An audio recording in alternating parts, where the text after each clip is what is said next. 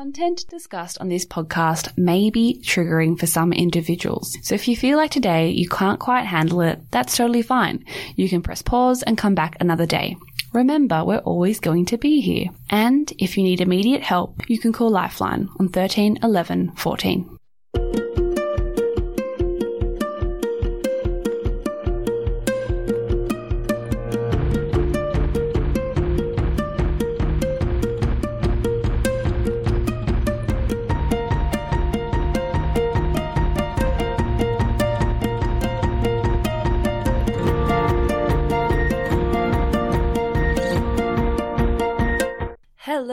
Everybody. Welcome to the final episode of season one. I'm your host, Madeline Cherrington. Welcome to If You Don't Mind. Uh, this is very emotional for me. I can't believe that I've come to the end. It literally feels like so long ago that I decided I was going to do this podcast and I am in complete shock that I got it to this point. Um, yeah, I think, look, it's, it's just so great. I'm babbling. Okay, I'm going to introduce the episode before I get too emotional. So, for episode 12, I thought it would be cool to switch things up a bit and tell my own story. I feel like I've had so many people come on the show and be so brave and share their experiences, but I kind of haven't. I gave a little bit of an overview of my journey in the kind of introduction to this podcast, and I've made comments here and there um, throughout interviews, but I thought it would be good to do what 11 other people uh, have done already, and that is share my story. Obviously, that meant I needed a host. I needed someone to interview me. So I asked one of my best friends, Sydney Sarang, who is a complete character, the funniest person I know, you know, in the the funniest person in the world. She is has a sense of humor that I've never experienced before. She is laugh out loud funny. And I said to her, Will you interview me on my podcast? And she said, Yes. And so it happened. Um, I'm not really going to give too much of an introduction uh, aside from this is my story. This is what I've had it happen to me. This is what I've gone through. This is how I came out the other side, and it is completely truthful and honest. This episode is pretty much unedited, so you get to hear everything. Um, but I'm quite proud of what Sydney and I created together in that hour uh, in the studio. So, just before we get to it, uh, just as trigger warning for you all, this episode talks about anxiety and panic disorder. There is uh, references to kind of suicidality. So if that's something you're not really comfortable with listening to today, that's fine. Uh, you can come back whenever you're ready. Uh, but let's let's get to it. This is episode 12 featuring me. Uh, so weird. uh, I hope you like it. Are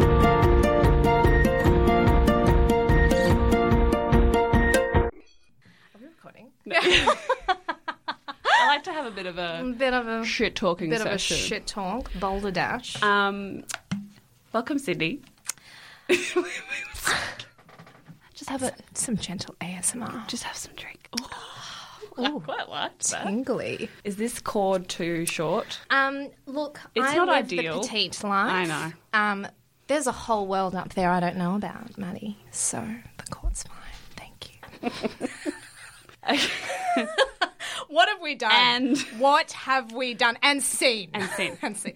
Let's center ourselves. Let's centre ourselves, Maddie, and there'll be no nonsense. No, out of you no more today. nonsense No more nonsense for the rest of the hour. for the rest of the hour. but then we can be as nonsensical as we, we like. can like let's just do a separate podcast of just our shit talk. Yeah. I think that would be amazing. I'd love to do a podcast just with you. Fuck, I'd live for that shit. I know we would never get anything done though. I love it. What's on their minds today? What do they want to rant about? We could we could rant about a lot of things. You and I talk so much shit. Like I just there's no pause at No. any given moment, and you're literally one of my key fucking potent friends. That I can only do this with. Like it's just never ending. There's no script. It's we don't have a script today. There's we're just going off the cuff. No script. That's what we're doing. We're natural. That's You're what we are. natural. Oh, thanks. I'm going to introduce you, Sydney, now, so people are like, "Who is?" people aren't like, "Who is this person?" Who is this? Um, so, everybody, I decided that for the final episode of season one of If You Don't Mind, I was going to take the back seat and I thought it would be very cool to share my own story. I feel like it's been a bit of a cop out that I haven't really done it properly. Cop-out. And so many people have been very brave um, and come on this show and, and told their story. So I thought, who could I have interview me? And then I realized that one of my best friends uh, is perfection when it comes to A, talking, B, having a chat, and is also just the most, I mean, unique. Put it on my CV, Maddie. Put this on my CV. She's my reference, people. Get me employed. Basically, I mean, Sydney could could run her own podcast, and that's what I would like you to do in the future because so I think that's also your calling. Noted, Maddie. Thank you. Um, but Sydney, Yes, Maddie. would you like to give a little bit of a background as to who you are and how we know each other? Absolutely, Maddie. Okay. Hello, everyone. Um, and my name is. I need to stop moving away from the microphone. I'm twirling in a chair, guys, for those listening. Just put your elbows. because I've listened to like nearly all of your podcasts, and I listen to them on trains to different courts, and it's such a great experience for me because I feel like you're in my head Oh. while I'm journeying back and forth. But um, sorry, what was your question? It So- was how do we know each other? yeah. How do we know? And who who are you? And what do you do? Okay. Well, guys, um, how I know Maddie is probably one of my very fond memories um, of, you know, just young adolescence, really. So the way I met you, I think. I don't know. It's, see, look, we're just laughing. You've asked me a serious question. Apologies. That's my Apologies. fault. That's my okay. fault. And scene. Um, well, how I know Maddie is one of my most favourite fond memories because the thing is, we went to an all girls Catholic school, high school, I Mm, We should did. say. We did. And, you know, that's 7 to 12. You know, you in year 7 with my roll call group, I thought it best I'm an only child, guys, by the way, to introduce myself to every member of my grade almost, shake their hands and say, Hi, I'm Sydney. Pleasure to do year 7 with you. Uh, look, I I mean, I didn't choose this life, it chose me, but what I can tell you is somehow fate collided Maddie and I together in year 11. Yes, it was very year 11. late. It was very late. You So- missed each other for four years. didn't see you to shake your hand in year seven. Don't know what happened there. I, know. It was a big cohort, and you know, whilst I didn't have any one specific group, I was a bit of a floater in high school. Um, you know, I do, I do remember you, but I just remember our paths hadn't crossed yet. We're like star-crossed lovers almost. We are. but you know, we we beat we beat the narrative where it fails. We succeeded. Mm-hmm. Um, so I remember specifically, I don't know why, I think it was legal studies in year 11. And I just, I, I honestly feel like it's a scene out of like a, a rom com. like, I looked over my shoulder in legal studies. I, I think I saw you, and it was just, that's it. That's going to be my fucking best friend. Like, where the fuck have you been all my life? Since year seven, where the fuck have you been? I just don't even know. I don't And- even know too. Maddie, look, it was romance, it was beautiful, and you've been in my life ever since. I don't plan to ever let you go. No, and I don't plan to let you go either. Thank God. Oh, it's a fucking burden off my chest. And you're a lawyer. I'm a lawyer. You're a lawyer. You're a fully fledged Who lawyer Who let now. that happen? Fuck. Look, guys, I'm a lawyer. Don't hold it against me. Um, I You're one of did- the good ones. I'm one of the good ones, guys. Okay, you know, um, what's what's Sailor Moon's quip? Fighting evil by moonlight, winning love by daylight. Something like that. Um, except I'm mainly just crying in the daylight. And, and the moonlight. I look at memes in my spare time. So For everybody studying law right now, um, Mm, don't do it. I was going to say it's a very good profession. Look, um, I, I think my favourite thing, the stereotype about a lawyer is, you know, when you go to those house parties, and I hadn't yet become any particular type of lawyer. The immediate thing you got was, oh, so how do you sleep at night? Was like, I've just enrolled in a uni degree. I don't, I haven't, you know, assigned myself to any role. Fucking hell. But in defense of criminal defense lawyers, Hmm. and I do work in a criminal slash civil firm, so we get the best of both worlds, sort of. And, you know, they're fucking in the fucking trenches out there. Let me tell you, seriously, we all we all have a preconception about criminal defense lawyers, guys. And let me tell you, when you've been charged with a crime, who are you going to call? A criminal defense lawyer. See, that was the Ghostbusters. I Do you see know. I- no, I got it. I got it. I saw it and I saw it I wanted and I you it. to see it. You always get me. I love that you get me. No one else gets me That's like why you. you're here. Thank That's you why I chose me. you to to do this very Maddie's important thing. internally screaming this very moment. What did I do? what the fuck? Um, but yeah, basically, I guess I just want you to kind of do what you want to do with this. Oh, it's I've- completely up to you. I've taken control of this ship, guys. You really It's have. happening. It's Beautiful. literally, it's no longer my podcast. It's yours. I love it. I love it. I thought, you know, Can I do an intro? You can do an intro. Okay, do you so want? do you want to go now? Yeah, I'd love to. All right. go. So you Okay. you do your intro, and then you can just Okay. ask me the questions. Here we go. Here we go. Dun, dun, dun, dun, dun, dun, dun, dun. Your tune, you know. Dun, dun, dun, dun. That's how it goes, right? Okay. Hello, everyone, and welcome to Sydney's podcast. Um, today on my show, we have the imitable, beautiful, fantastic, standing ovation, guys. It's my best mate, Maddie Charrington. Woo! Thank you. Yes. Thank you. Thank How you so does she much. do it? I don't know. Amazing. That's the best introduction anyone has ever given me ever. Maddie, thank you so much for coming today. Thank you. Um, what do you think of my studio? Uh, I, I like it. It's it's very new and modern and friendly and cozy, and I love it. And what I love, Maddie, is I, on behalf of all your listeners and the audience, have now trapped you to finally talk about yourself, young lady. Oh no, That's Okay. what this is about, people. Okay. Because you see, Maddie, okay, as a person, she's very empathetic and she's a listener. Maddie is a listener. She listens, she listens. She's like a sponge. She'll absorb other people's traumas, their journeys. She'll even go so far as to be, you know, your third extra limb. You know, I mean, how many limbs have you? yeah, your, Fifth. your fifth fucking limb. I dropped general maths and don't hold it against me. And that's Maddie for you. But finally, the time has come where we say, No, Maddie, I'm not going to tell you how my day was. You tell me how your day was. And tell me how your life was. Which neatly segues, Maddie, into my first unscripted question. Go ahead. Maddie, would you like to introduce yourself to your listeners and Oh, okay. tell them, Yes. tell them what catalyzed this journey in a nutshell?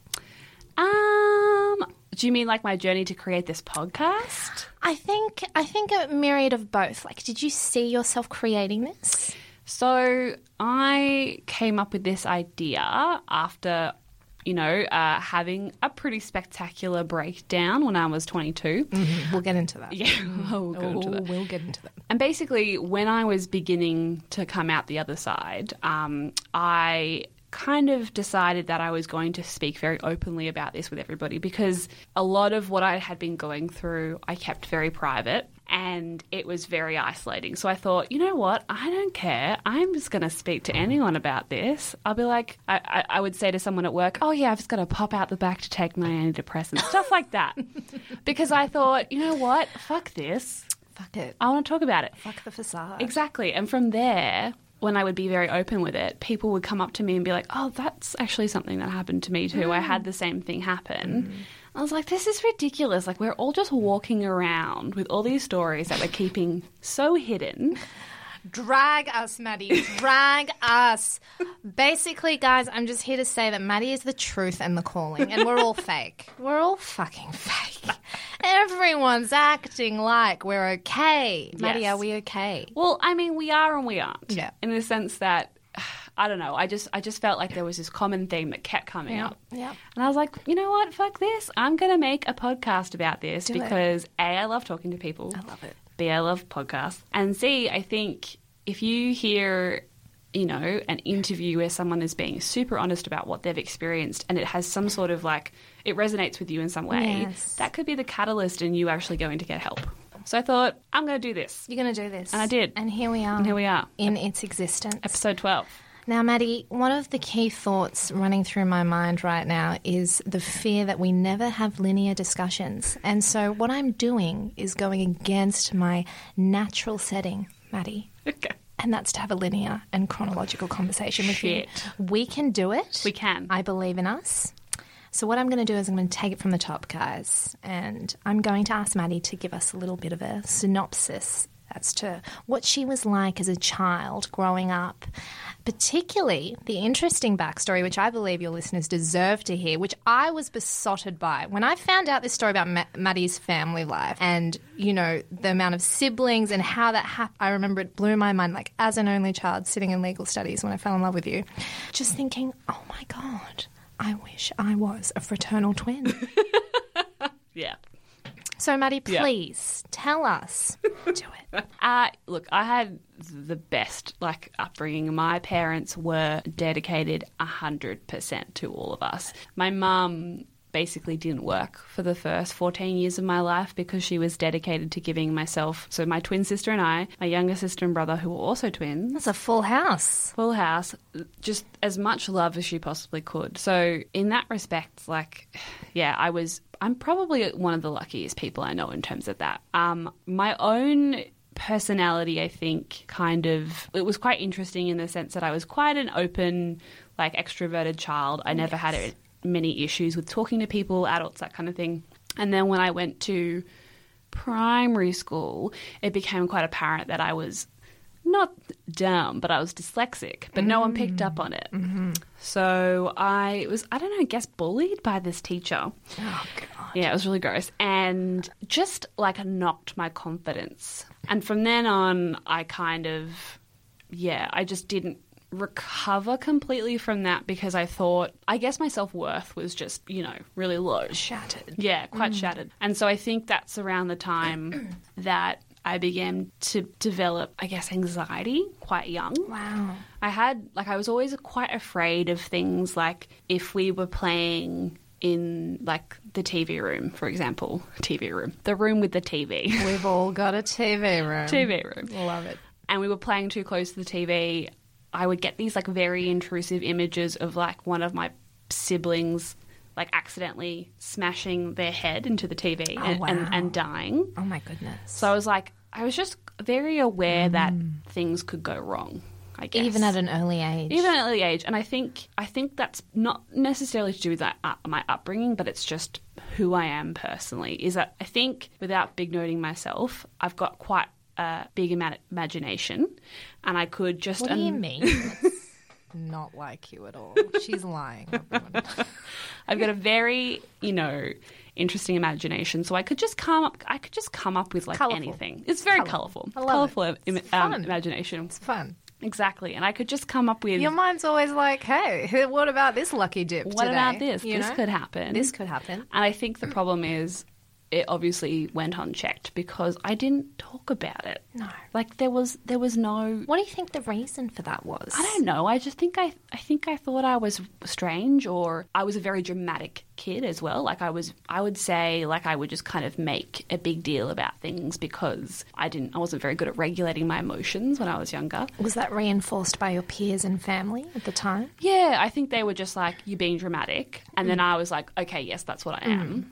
And then the times that I wasn't being dramatic, I w- and I was actually, you know, worried or, or, you know, serious, I think it was probably just taken as you're being dramatic again. Yeah. Which, you know, looking back is no one's fault at all. It was just me being myself, but no one picking up on the fact that I was very nervous. We have a nervous child here, guys. about Okay. everything. But I was also very extroverted, so it didn't really make sense because I had no issue making friends and having conversations and voicing my opinions and things like that. All those things you struggle with, hands down. They're just, oh, not natural to you whatsoever, Mads. and so that is such an interesting background with the you know, the context of being a nervous child Yeah. and suffering from dyslexia. And I remember you telling me when we were in high school that your mum was on that. Oh my God, like yes. she was on it. Yes. The moment she caught wind, like that just, you know, sort of emphasizes the supportiveness. Oh, my mum was incredible. Like when they found out that this teacher was effectively bullying me, they took us, like my parents took us out of school. Did, what, did they, They were a like- complaint? Like what happened? Yeah, like Do I don't remember? really remember. I think I've kind of repressed. repressed a lot of it. Yeah, but fair. but basically, this teacher would um I, one one one like thing that happened was she she got me up in front of the class and she said, "Your sister is is really smart. Um, that's why she's on the that table number one, or whatever, like top table. You look at you look at your work. You're not as smart as your sister." This is why you're on the bottom table. No. And I was like, oh. What's her email? I just want to talk. Someone give me this woman's number. She was awful. I just want to talk. so awful. And when that all came out, um, because I was having trouble reading, and it was, and just no one had picked up on the fact that it was, it was dyslexia. So when that came out, my mum was like, "No," got us into like a good, a, like a better primary school where there was no bullying from teachers. Yeah, let's just get her out of that toxic environment, you know, somewhat elite, elitist. Yeah, you know? it was it was so strange. But yeah, mum was like She was on it. As I said, she's like the my mum is the fear the fiercest mother. She is the fiercest mother I know, and her, you know, in real sense, she is a genie. Yeah, You know, Jeannie is a genie. how many times has that brought up? Fire in the booth. I love you. But on that note, my dear Maddie, I in in in in trusting our linear progression of this conversation, hmm. when you know your early childhood was sort of developing, and then you you sort of entered and hit your teen years. Mm. Yeah, we're going there, folks. you best believe it. I mean, what would be your key memories, I'd say, of when you sort of realized, oh, this, this isn't a nervous personality. I, I mm. think something's, I think something's wrong. Or, Yeah, I think to be honest, and I think you've probably you would have experienced the same thing. The mm. first um, kind of concept of mental illness that a lot of us are exposed to is the idea of depression, right? So we see it in movies and TV shows and things like that. We see it portrayed in all these different ways. It's quite romanticized at times as well. So romanticized. So romanticized. And so I remember looking at that and Googling it and being like, okay, I don't have depression, but I definitely don't feel like the way that I am thinking is, I don't want to say normal, but healthy. So for me, there was a lot of um, obsessive thinking. Yeah. And that is like I would lie awake at night and, and I would list all of the things that I had done that day that were embarrassing. Oh, and then I would think about them and I would think about them and I would think about them. And then I would go back to my past and think about so I had I basically had a list of my top 10 Oh, your brain was crucifying you each was, night. It was fucked. I had a list of the top 10 most embarrassing slash awful things that I had felt that I had done in my life. And every night I would refresh this list It's and remind montage. myself. Yeah, Colourful imagination. exactly. And I would just beat myself up every night Yeah. about all these things that I'd done. And then, you know, I would add to the list quite regularly because I would do something else because I was a teenager and we do stupid, embarrassing shit. Um, but I was just, I was just so terrified. I think when I was say thirteen or fourteen about people really knowing who I was. So I just kind of tried my best to construct a version of myself that was uh, not in your face, not too controversial, very measured, very controlled, that I could control. Switzerland, Maddie. Yeah, exactly. So that no one could ever Say a bad word. say a bad word. Exactly. I didn't. I, I I craved so much to be like, like most people do. Um, and I think, like most children, sorry, not most children, like most teenagers, I didn't like my body. I didn't enjoy the way I looked. When I was younger, I was bigger than my siblings. Mm. And even though in high school I lost all that weight and I was quite skinny, I still mm. kind of looked at myself like, Bleh. but yeah, I was just, it was just constant rum- rumination about anything I'd done, anything that I might do. The, the other part was obviously just worrying about things that could happen with my health. Yeah. So this was This is key. yeah, This is a, key this is a big thing for me in the sense that uh, when I was quite young, I, I got um, recurring UTIs, which are like urinary tract inf- infections, and like I would just go to the doctor and they would give me medicine and blah blah blah. And I remember the first time I realized that when you get sick, there is a possibility you could die, right? I was reading this article. Google says so. Anyway. exactly. I was reading this article about this model or something who had contracted a UTI and the infection had gone to the rest of her body and she'd like lost all her limbs and then she died, oh, right? And I at that time had one as well and I was just like Two and two together. yeah, I was literally like, oh, okay, so this is something that could happen because of this. And that just unlocked this like Pandora's box of there's just so many possible ways your body can kill you. Thus ensued the Ben Hur adventure. Oh my Movie God. length cinematic journey. Ridiculous. That was Ridiculous. Maddie battling her inner self. yeah, and I didn't I didn't know what that was. Mm.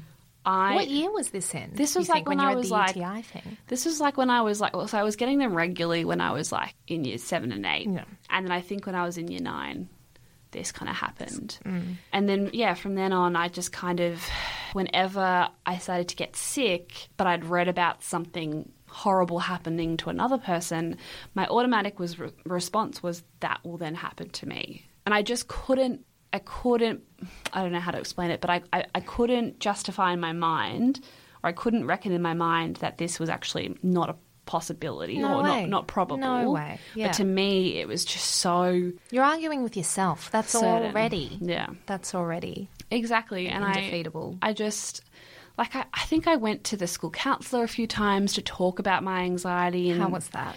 I mean, it was kind of like, I remember being told, like, you've just got to kind of fake it till you make it kind of thing. Like, you've just got to Ugh. pretend you're fine. Also said in the law, by the way. Really?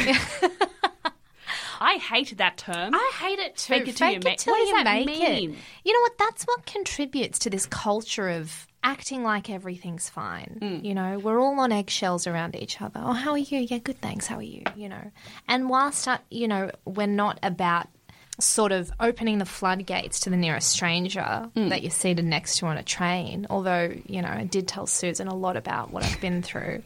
Um, it's just about breaking down the fucking facade, and Yeah. that's what you've done so excellently with this podcast, Maddie. Because I mean, I don't want us to get off track, but like just even creating this and providing a platform for these other amazing people to come on, share their lived experiences, you're smashing the facade in a very real way. Like there's fragments on the floor of where we've all just sort of created this kaleidoscope of lies that we tell ourselves that everything's going to be fine. But no, we need to address this shit. Hmm. And you're fucking doing that. Hmm.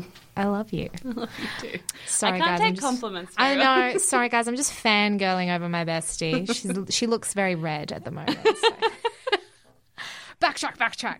Anyway, moving on. but yeah, that was, that was, I think that was the beginning of it. It's hard to pinpoint an exact time, but, But I suppose, oh, I'm just raising. I suppose, like, my question steering from that is up until this point in high school, and let's even push it up to year 12 with the HSC, did anyone say the term anxious to you? See, no, Mm. it was myself who. So, as I mentioned before, I looked up depression and I was like, Yeah. "That's I don't have Yeah, that." yeah.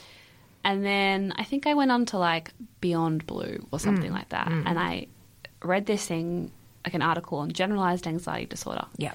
I read the list, and I was like, "Oh my god, that's what it is." Resonated with you. That's what I have because for the longest time I thought I was just weak and like pathetic, and I just I, I had some sort of like inability Back to in that classroom with that horrible teacher. Exactly. Like I just had such a poor. Um, I just hated. I didn't like myself so so intensely that I just thought that there was something fundamentally wrong with how, the way I thought and the way I was. But when I read that article, I was like, oh, okay, so this could be. This could be something that I have. This could be something that I can fix or that I can address. But it wasn't. It was so long after reading that article that I ever began to even address it Oh, we know. like I didn't. There was, bare, like there was. T- I talked about it with mm. like my partner and my and a few of my family members, but I did not properly address it for a very long time after that. And I know, like, remembering our time at school and reaching year 12, you were given the very honourable, prestigious position guys. Maddie was our school captain. Yeah. yes, yes, I was. I I had to mention it. It's it has to be mentioned because the thing is, knowing how extroverted and how much you love listening to people and helping people and being empathetic and being then pushed into that role, you know. Did you ever at times throughout the HSC sort of feel the anxiety began to really take its head in those key moments because mm. it's, you know, whilst it is at school and you know it's it's a it's we haven't entered the real world so to speak i think i think it's really important to address this because when you're in your you know young young adolescent period mm. it's shaping I, I suppose the formation of who you would ideally like to be or what's to happen after if that makes sense No, a hmm. hundred percent. No, I to, to be perfectly honest, like when I, because obviously, like I went for that role and that kind of thing. Like I was Love like, it. I wanted to be school captain, of course. And as soon as I got that, fucking lit school captain Thank you. as soon as I got it, I regretted it because the amount of pressure I put on myself to be liked and to do a good job, hmm. on top of also trying to perform very well in high school, like up in the HSC. oh god It was it's a perfect combination folks it, it ruined me. Like I, I, I would go home pretty much every day that year and just cry because I was just like, exhausting I was so, I was trying so hard to be all these things and Mm-hmm. to also obviously deal with this, this I guess illness that was just coming to the forefront of things that wasn't being addressed. Yeah. Plus, you know, being seventeen is the worst time in the Oh, world for it's everybody. terrible. That's the thing. A lot of this is obviously mixed up in angst as well, which Yeah, we all yeah. experience. But I think if you were going home every night and you just hating yourself and replaying every single moment in that day. it's not your routine teenage angst is No, it? it's not. Like it was just it was just hell and I would just I thought so often about like just quitting and hmm. and leaving school because it was it was just it was just such a sad time. Like the only good thing that came from that year was when I obviously met my partner that year that I Incredible. that I'm with now. Please, please go into that. How did you meet your boyfriend Lennon, who is such an integral part of this story? He yes, he's he's amazing. I met him at some leadership like Wasn't George Pell at the? at the I'm sorry, no, folks. Sorry I- to steer from the. he could have been I remember you telling me a story that you and Lennon attended this leadership camp, and you sat in a room, and I think George, I think Cardinal, was he Cardinal at the time? I don't know.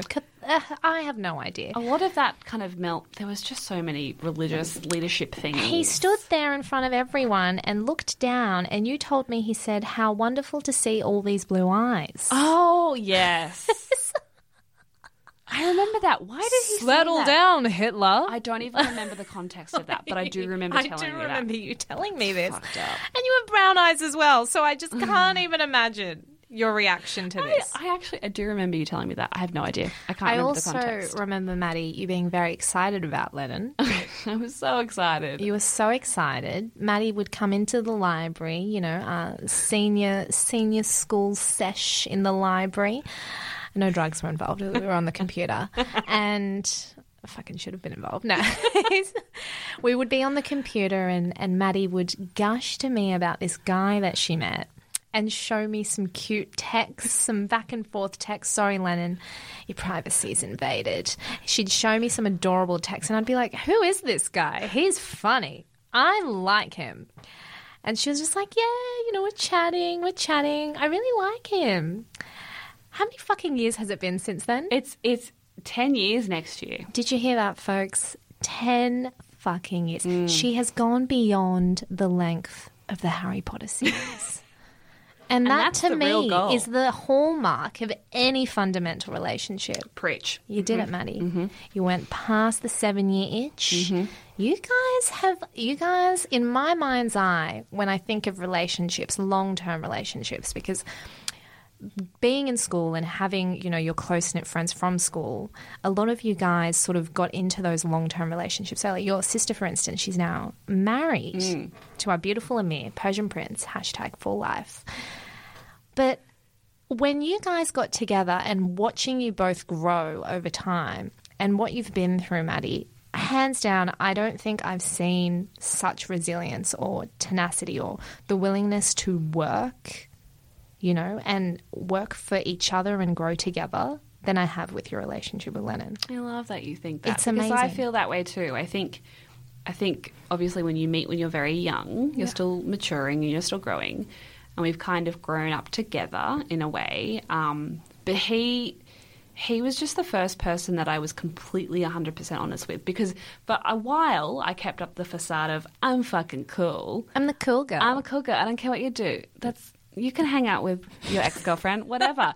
you can hang out with the boys. I'm fine. every weekend. It's I'm fine. fine. You do whatever you want. It's fine. narrator, but it was not fine. it was not fine. um, and I just remember one night. I was so upset for something. I don't even remember. But I called him and I was like, you know what? No, fuck this. I'm I'm actually like I ha- I have all these things in my head and I've not been able to tell anyone and I need to tell them to you because I'm dying here. Like I can't I can't go on like this. This is ridiculous. And then he was like, "Oh, okay. A light bulb went off in his head. I see." And from then on, it was great because I did not have to like put up the facade anymore. Like obviously, you know, I told him more and more as time went on. But that moment, I think that's probably the first step on my recovery journey in a way because I was able to share this with someone for the first time. A whole like completely and 100% open with it. So it's beautiful. and he's the best. Like it's it's I think been quite hard on him as well because he's a fixer. Mm. So he likes to come in and be like, "Okay, this is the solution. Um, you just do this, this, this, and you'll be fine." And I'm like, mm, "That's not how it works." Oh, I, I could honestly, like, we need a separate podcast Yes. for your relationship entirely. Like, it's just, ah, it's just, I love it. I can't, because that's one of the key things as well. Because I know that as you've been growing up together and you've sort of had these lived experiences with your generalized anxiety disorder and coming to terms with that, and, you know, the medication and the journey that has stemmed from a specific incident, which we mm. will also talk about mm. it's just incredible because you've had this these two personalities that met at a young age to not sort of stay in that high school sweetheart trope. You guys have really just been like, "Yep, I'm in it for life, mm. and I've got you." But also, like, life is hard. Yeah. And it's difficult and messy, and relationships are hard work. If anyone else tells you that they're not, they're an idiot and they're a liar. Relationships are so easy. I never fight with my partner. That sounds really healthy, Susan. I love how I keep mentioning Susan know, throughout this really one. Who is Susan. Susan? Do you have any friends called Susan? no, do you? Fuck, thank God. Oh, No, I don't think so. Sorry, Susan. Sorry. Um, but yeah, like he. What was my point? This is so stock standard us. I don't know. Just- he's just great. He's great. Lennon's fucking great, guys. Great. And that's the summary. Should we? Um. Should And we? Sorry, now. Maddie, na- Maddie's trying to overtake my segue. Maddie, I'm the fucking owner of this podcast today. What the fuck are you doing? I'm sorry. Guys, Maddie's trying to overtake my podcast. Sorry, my Aries energy is not taking it. I'm taking it back seat again. Beautiful. Now, Maddie, as I was saying, um, I'd like to now discuss sort of a key event Yes, in our teenage times, or were we early 20s? we were 20. It was two days before my 20th, 22nd birth, 22nd birthday. Fucking poetic justice right there, mm-hmm. honestly. Mm-hmm. There was a specific event Yes. that I recall and you recall, and together we both recall as one. And I'd like you to tell your listeners about what this event was because I'm not sure if a lot of people know. I, I know mm. that your close circle mm. are aware of what sort of instigated and sparked mm. the following years of what you had to go through. Self-discovery. Self discovery, we'll call it. Eat, pray, love. And I'd like you to tell us about that, Maddie. I will. I'll be very open and honest about it because it has shaped me uh, and who I am today. So, I guess, so how old was I? I was 21 when I had finished university and I was working like a shitty job at Woolworths or something. I was working crazy hours because I didn't really want to. I didn't really know what I, wanted- I didn't really know what I wanted to do with my life. So I was like, I'll just work. I'll just work as a, a checkout chick and then I became a supervisor in a 2IC and I was working crazy hours and I was not looking after myself. And at this point In retail, unheard of. I know, what do you think? Fuck. And I was um, I was dealing with my anxiety at that time by every time there was a social event, just getting too drunk to function and Social lubricant. social lubricant and Love just it. exactly and just pretending like I was fine and I basically had just created a life where as long as I stayed in these particular areas, I was safe and secure. I didn't do anything out of my comfort zone. Don't you dare. No, don't exactly. I would see my boyfriend, I would see my friends, I would go to work. That was it. I had exactly. I had all these things I wanted to do, but I didn't do them because I was terrified. And yeah, basically the anxiety was getting worse and worse and worse. Um, I went to a festival with yourself and a few friends, and a few months prior, I had you know tried ecstasy for the first time, and I had enjoyed it and I liked it, and I always thought I would never do drugs because I was so anxious about putting anything into my body What is that was this? foreign. Hmm. Like Panadol was hard for me, so I never thought I would ever take drugs personally, but I did, and It's a massive leap, folks. Panadol to MDMA. I just went fucking oath. Yeah, I Yeah. didn't. I don't know. It was looking back on it. I, I yeah, who knows? But I went to this festival with you guys, and we we were there, and I and I took some pills or whatever. I feel like you're on the witness stand right now, and I'm standing there and I'm like, no, no, do not. Don't say it. But yes, do. But yes, so I took some pills, and I probably took a bit too much because they were very slow to to react, and so I thought oh, they weren't working, so I just kept taking more and more. Um, and then MDMA, by the way. so when you say more and more, like, you know, you, Just- yeah. you was it because you had felt like it hadn't, yeah, it hadn't you hit hadn't me. hit you, Hadn't hit me. so I was like, remember I'll just keep taking more Mm-hmm. because that's not that's not what you do. anyway, so all of a sudden, I felt them come into full effect. However, it wasn't like the trips I had felt rec- like previously, the highs I'd felt previously. It was this intense body reaction that I I struggle to explain, but it felt like I had lost control of my limbs and my body. It felt like someone was pushing me backwards, and like the my eyes were rolling back into like into the back of my head. And in that moment, I was like, "Oh, okay, so this is how I die." Oh. My parents are going to be so disappointed in me that I went to a music festival, I didn't test my drugs, and now I'm dead. And I remember thinking, like, fuck, how stupid, stupid am I that I have done this to myself, that I've basically killed myself this way. Um, luckily, that didn't happen. I was just having a really bad trip, right? Um, and I remember like grabbing your hand. Oh, like, I remember that. I that. couldn't let go of your hand. I remember that. I was terrified. And luckily, this only lasted like two hours, say. But unfortunately, what I didn't know when that high was, you know, when that when I was leaving that trip or that trip was ending, what that was going to unlock within me. Um, It's like a level in a game. Yeah. You have unlocked everything panic repressed. disorder. Generalized anxiety. What's behind door number seven? oh, Open it up, Maddie. And I just, yeah, I, I went home that night. My partner picked me up, and I went to sleep, and the I was never the same again. Um, I That's a really profound summary of what happened. Yeah. No, it really is. yeah, That's what it, happened. It, changed my life completely. Um, two days later, I woke up, and I and I kind of felt weird for the next two days. I was just kind of hanging out at home, feeling like I wasn't quite there. And then on the third day, I woke up, and my heart beat so so fast mm. that I thought I was having a heart attack. And I called the ambulance and I told my parents what I'd done and what I'd taken, and they were so angry and I was so ashamed. And I thought basically, which doesn't make any medical sense, by the way, that somehow I was having a reaction. Yeah, that I was still having a reaction to these drugs, but three days later. When, in actual fact, I was having a panic attack, but I'd never had a physical panic attack before. wow. So I went to the hospital. They gave me some Valium. They told me to go home. I'd be fine in a few days. Um, I would be back at work in a week, and I didn't work. And I and I didn't go back to work Narrator. for a very long time. There we go. Narrator. But she did not resume employment. No. In fact, had to face the demons. It was it was terrifying. I It was. I um I Yeah. remember you texting me, Maddie, when all of this, Mm. you know, sort of came to blows.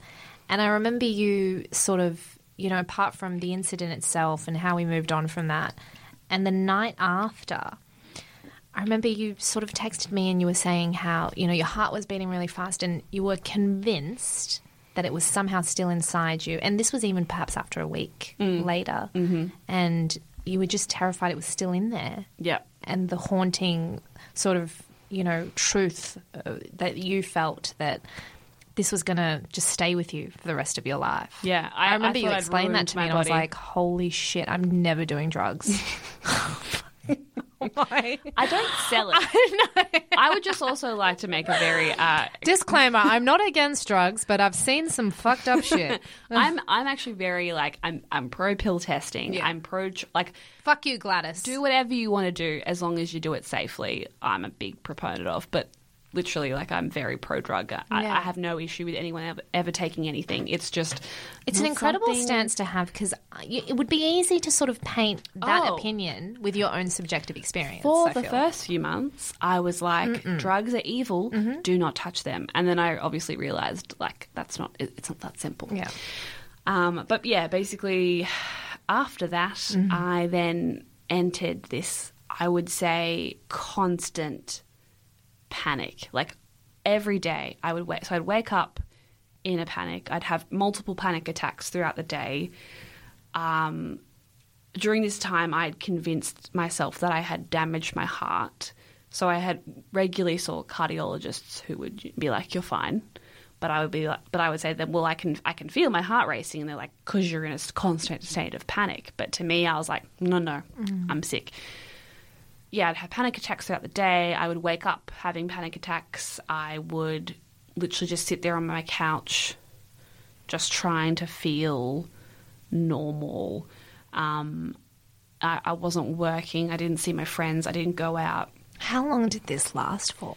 I don't know. I think, I think, um, Because knowing your narrative, yeah. I just remember that that whole year being very was- integral. the first three months mm. were constant panic. They didn't. It didn't really change. I couldn't. I couldn't be in a car. Like it felt like someone. I was being.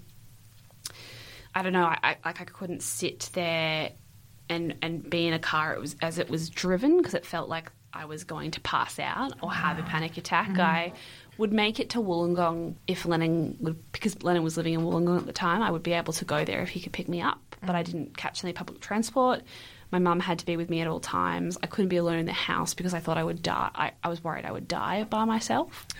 Um, I remember you texted me and you had said it was a very succinct text, but you basically explained, I can't walk down the street from my house without bursting into tears. Yeah. Having a panic attack. it was fucked. Like, and that's the thing. It, it's quite interesting because, on one hand, I was doing everything I could to present, prevent myself from dying because I was in constant fear I was going to die. But I was so exhausted, I also wanted to die because I thought, this is not a This life. This can't be my life. this can't be my life. Like I've, and I felt so much guilt because I, th- I would think of my life in terms of before drugs, like before the drugs and after the drugs, Wow. like BD and AD. Jesus biblical terms, folks. Literally, that's how I thought, and I was just like, And I, Maddie resurrected I did on the eventually. seventh day. Um, but I, yeah, it was it was terrible, and I mean, I did eventually start to, to seek help, and, and things did just did get better eventually, but I, um, it took me a long time.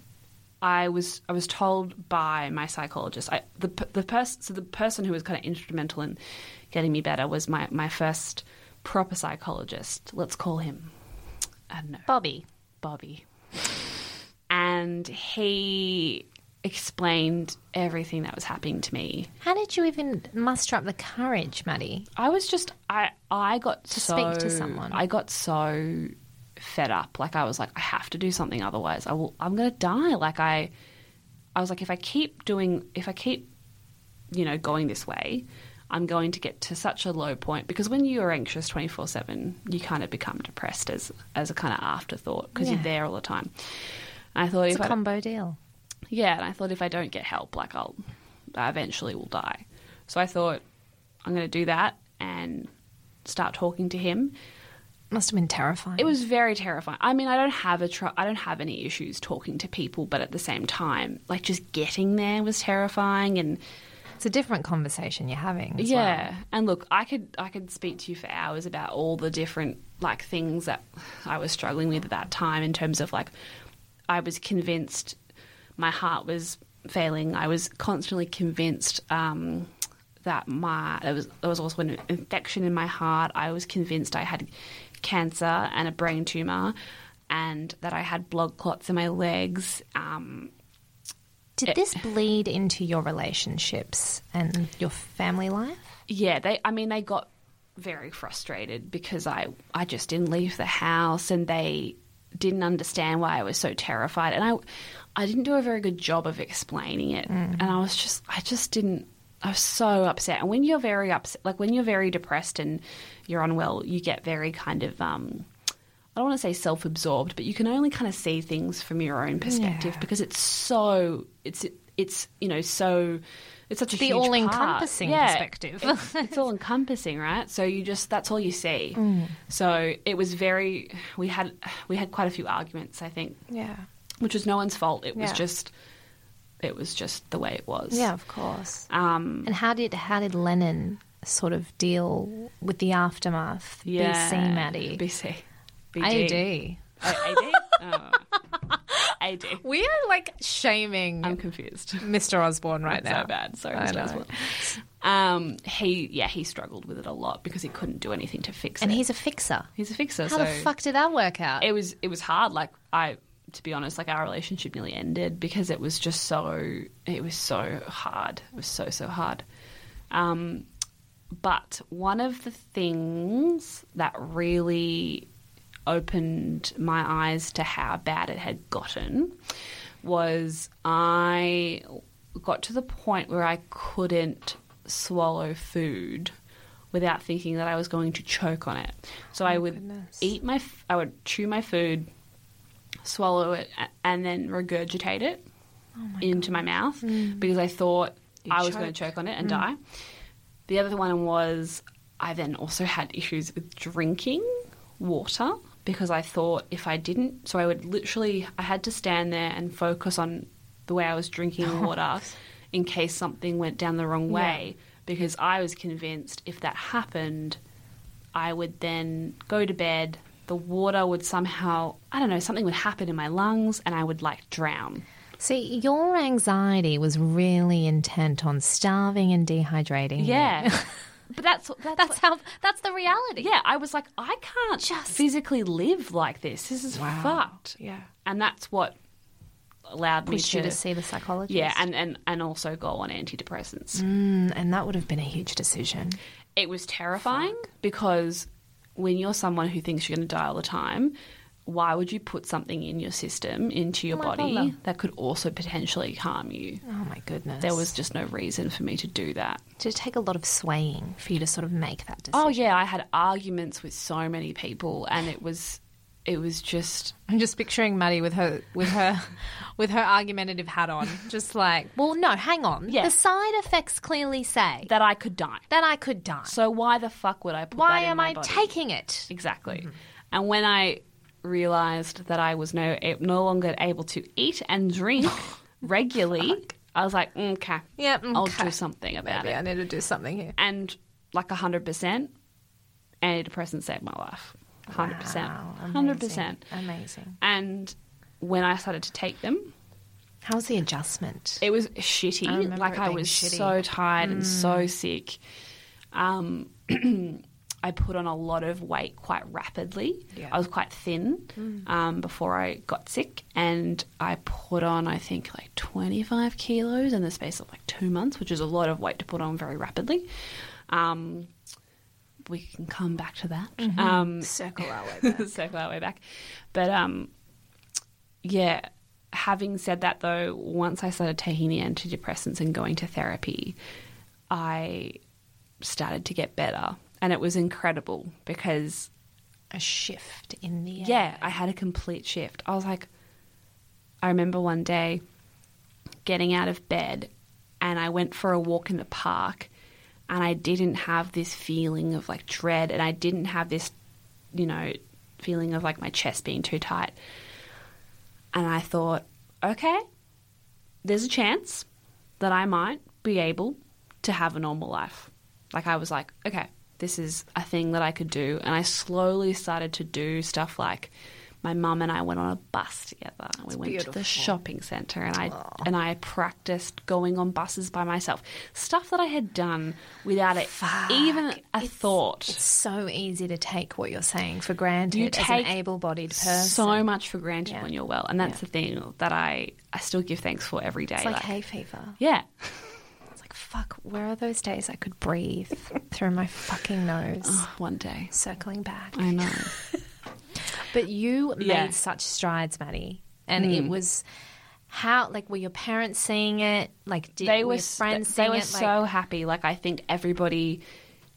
Like I still remember, uh, um, I called I called my sister. I called Grace for some reason, and she was like, "Where are you?" And I was like, oh, "I'm at a shopping centre. and she's like, "By yourself?" and I was like, "Yeah, yeah, I am." yeah, yeah. Actually, I And she's like, am. "Oh, oh, I love Grace. great!" And I was like, mm, "I don't know how I'm doing this, but uh, I'm here." That's such a key conversation. And it was terrifying. Yeah. Very terrifying. But I was like, oh, yeah. And I, ca- it was, and look, I, I'm kind of giving the very kind of um, brief explanation, Yes. but I was so amazed at how quickly, after sta- starting the antidepressants, that I was able to go back um, to normal life. to normal, life, in quote air quotes. unquote. Um, but yeah, that was basically the, the hardest year of my life, but it created this path for me that I never thought I would go on. It inspired me to study public health. It, ins- it inspired me to start this podcast, to kind of dedicate my life to telling stories and to, you know, shining light on the experiences of people that might not necessarily be heard otherwise. Absolutely. Fuck, I just want to stand up in the studio right now. Just applaud Maddie. It's fucking, oh, No. fucking beautiful. Um, but yeah, it's It's been a journey. it's been a journey. And look, don't get me wrong, it wasn't just like, and then I'm okay. and then she's okay. Like she I- had some drugs. Good ones. Yeah. good ones. But I've had, I, I had a like I I did go off medication a few years ago, and I kind of um, got sick again for a little bit. But since then, I've I've continued on medication, and I haven't got to a point yet where I can go off this mm. medication. But mm. hopefully, I, I get to mm. one day. Um, but yeah, I it's it's just so funny. Like I still remember being so sick and thinking that it would never get better, and then I and then it did. And I'm not saying that it's that like it's going to be like that for everyone, but I was 100 percent convinced that it wouldn't, and it, and it did. That's amazing. I know. And so, Maddie, with that being said, um, I suppose for your listeners who are listening, wow, that was fucking profound. God, you're a jackass, Sydney. Anyway. no, I'm kidding, guys. My self talk is wonderful. It is. But, Maddie, circling back, what were the types of medication that you sort of had to? I mean, was it a one? Is it? It's not a one size fits all, is it? No, I mean like I've To try. been on a few. So when I first got sick, I tried like stuff like Valium and um, beta blockers and things like that to, to slow my heart rate and to kind of calm me down. But for me, antidepressants have always been the most effective. Yeah. Um, I have been on quite a few, and I think the the kind of misconception with people is that yeah, they all kind of work the same when they don't. Like, yes, they have very similar kind of components and things like that. But what works for me, it might be shit for you. And what's shit for you might be great for me. To be honest, the best drug I ever was on was this thing called paroxetine, which just like stopped the obsessive thinking. Um, for me, I- yeah, I f- I feel like I should also say a part of part of this. Uh, not, I, I don't like to say diagnosis, but a lot of what my psychologist and I have discussed is this uh, kind of features of OCD. Just because I do have this ability to obsess and obsess, and, and I compulsively keep check of. So I, I, I basically went through this process where um, about 15 times a day I would check my heart rate to make sure that it wasn't high because if it was high, it could mean I had a blood clot or a heart infection. Yeah.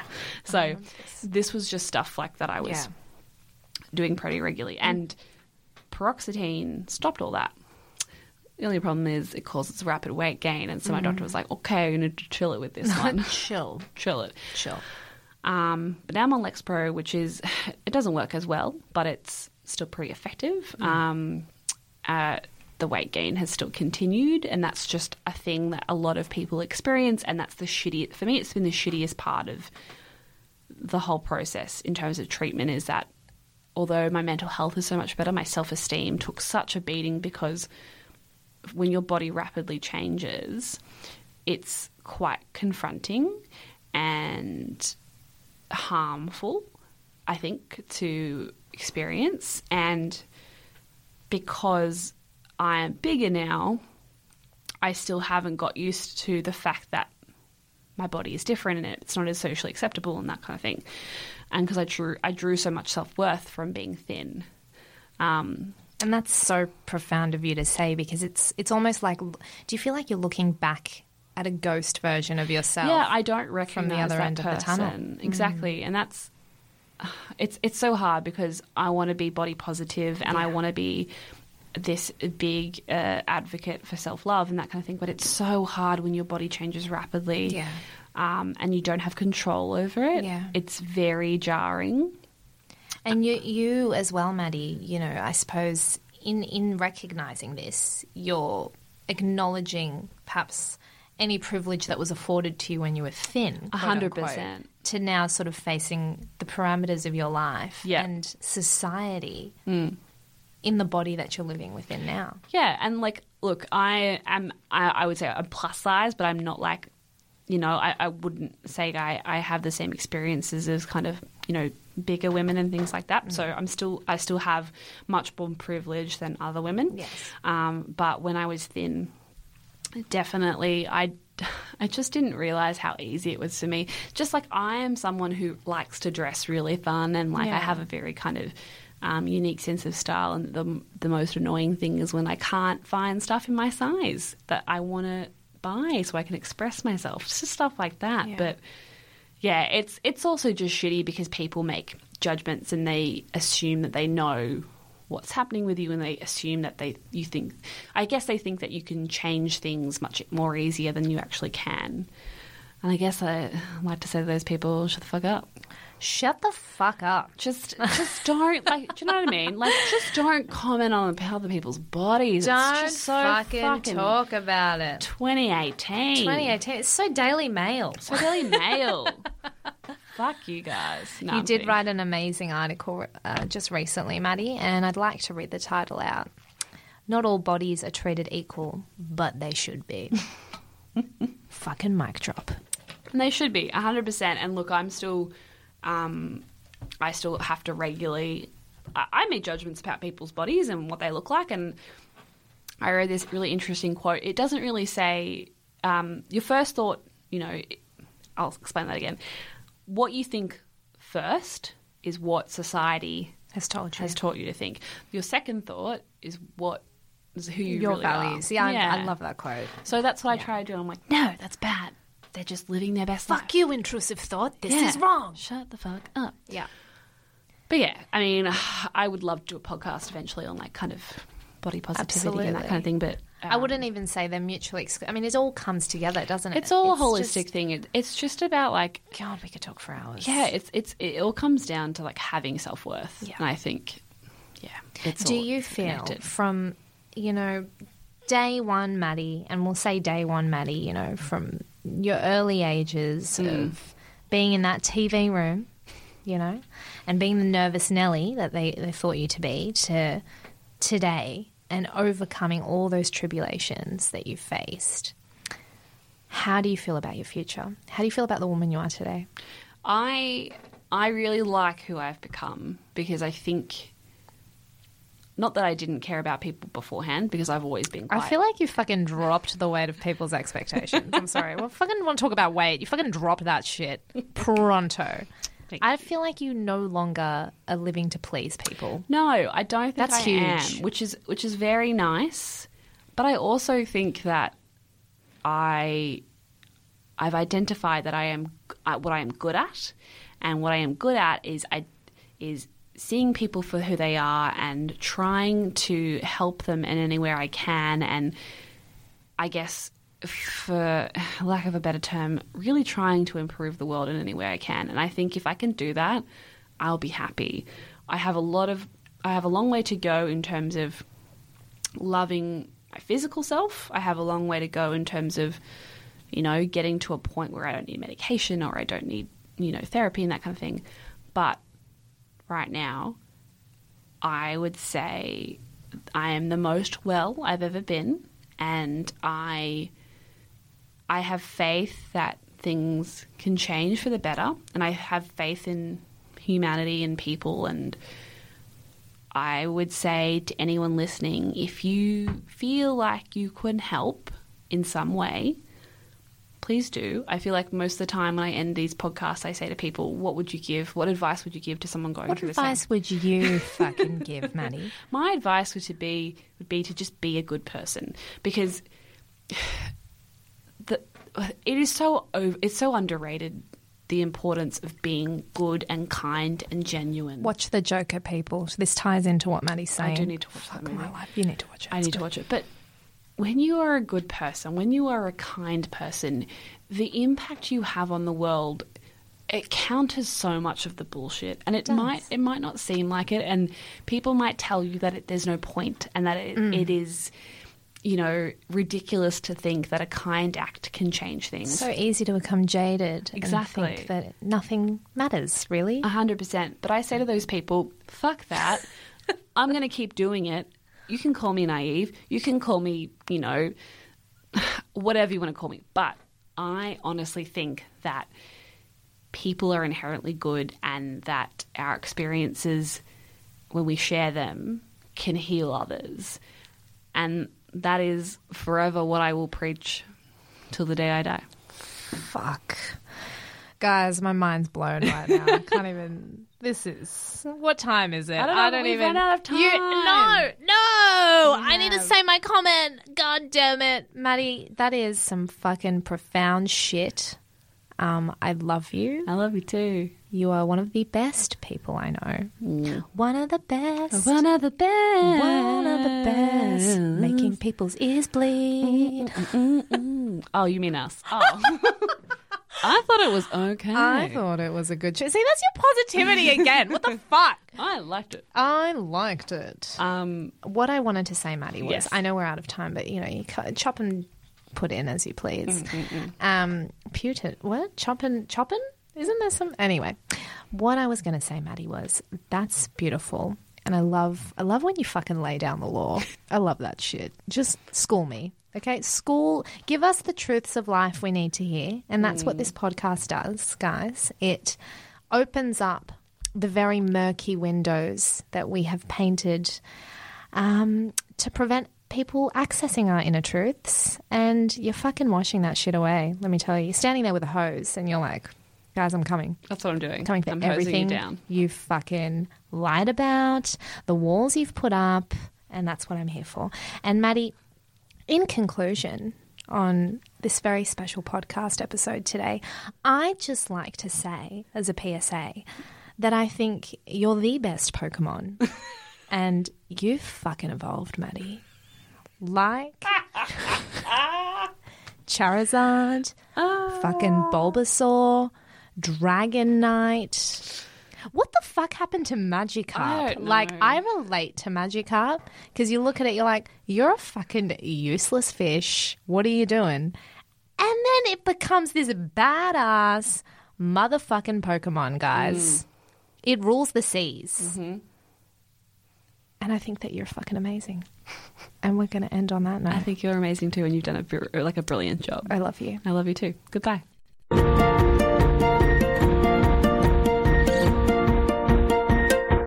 Guys, that was me. What do you think? I feel so like embarrassed and silly and nervous that I've just put that out there, but hey, that's my truth. That's what happened. Um, how good was Sydney as well? Like, I, I literally would listen to that episode uh, while editing and laugh a lot. And you probably didn't think it was that funny, but I did because I think we're both quite funny. Yeah, I.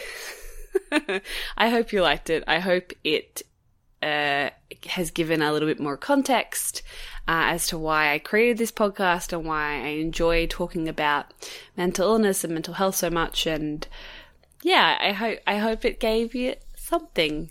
Um, but overall, I just want to say from the bottom of my heart, thank you so much to every single person who has listened to an episode, who has messaged me about the podcast, who has been on the show. Um, I am so thankful for everybody's honesty and uh, courage. It is truly inspiring.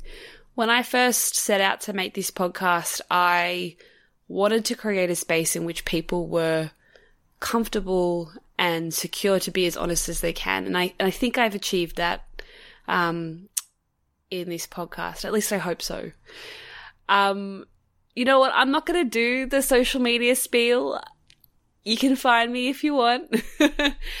but uh, if you do want to chat um, and potentially be on season two, you can definitely get in contact with me at if you don't mind uh, podcast at gmail.com.